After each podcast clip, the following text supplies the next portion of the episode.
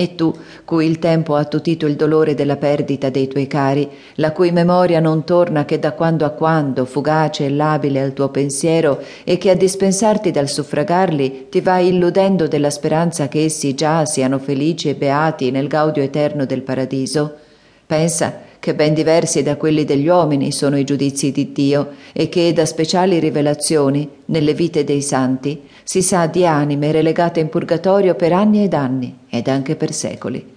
E dato pure che essi non abbisognassero dei tuoi suffragi, pensa quante e quante anime nel purgatorio soffrono indicibili tormenti che tu puoi soccorrere con poco dispendio e con grandissimo tuo merito e spirituale vantaggio in quel carcere di espiazione ti troverai un giorno tu pure, se Dio ti userà misericordia. Ti sovvenga la parola di Gesù Cristo, beati misericordiosi perché troveranno misericordia. E quella misura che avrete usato col prossimo sarà poi usata verso di voi. In questa filotea per i defunti ecco facile mezzo per suffragare le anime benedette dei trapassati. Io spero che per la comodità di avere qui unite e facili alla mano, se non tutte le molteplici e svariate, almeno le principali preghiere e pratiche devote approvate dalla Santa Chiesa in suffragio ai defunti, questa raccolta tornerà gradita a tutte le anime pie e in particolar modo a quelle che, comprese dell'eccellenza della loro carità, sono tutto zelo e premura in far discendere in larga copia fra le fiamme spiatrici del purgatorio il refrigerio dei loro pietosi suffragi. Milano, 2 novembre 1901, Padre Angelo di Gesù Maria, Carmelitano Scalzo. Il Purgatorio.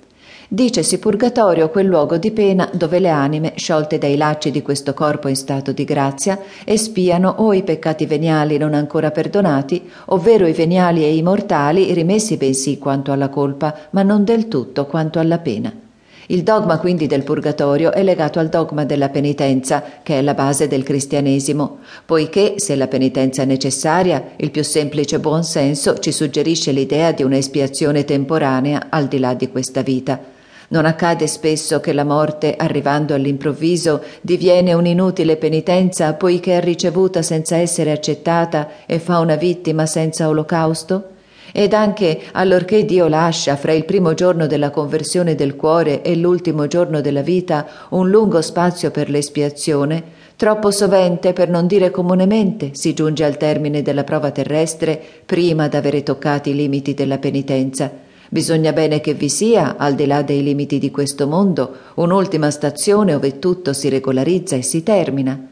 O negare Dio, negare a Lui la sua giustizia, la sua santità, le sue perfezioni infinite, o ammettere il purgatorio, il premio eterno del paradiso a chi ha operato bene, l'eterno castigo dell'inferno a chi avrà operato male. Basterebbe a spiegare la giustizia di Dio se gli uomini morissero tutti perfettamente buoni o completamente cattivi. Ma quante anime vi hanno, le quali vissero virtuosamente, sì, ma che purtroppo, quale più quale meno, si inquinarono nel fango delle umane fragilità.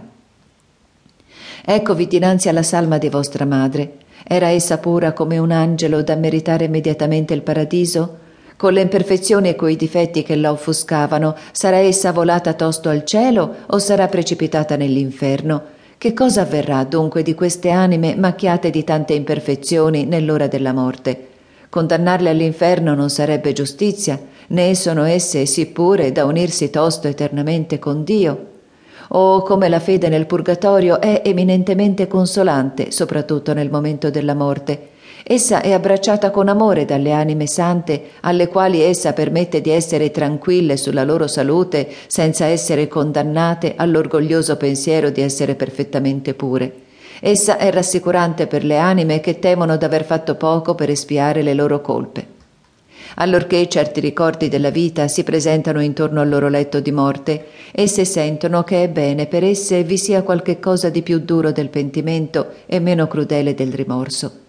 Infine, questa dottrina apre un rifugio desiderevole e consolante a quelle anime che hanno passato quasi tutta la loro vita nelle tenebre delle passioni e per le quali la stella del pentimento non sembra levarsi che nelle ombre dell'ultima ora.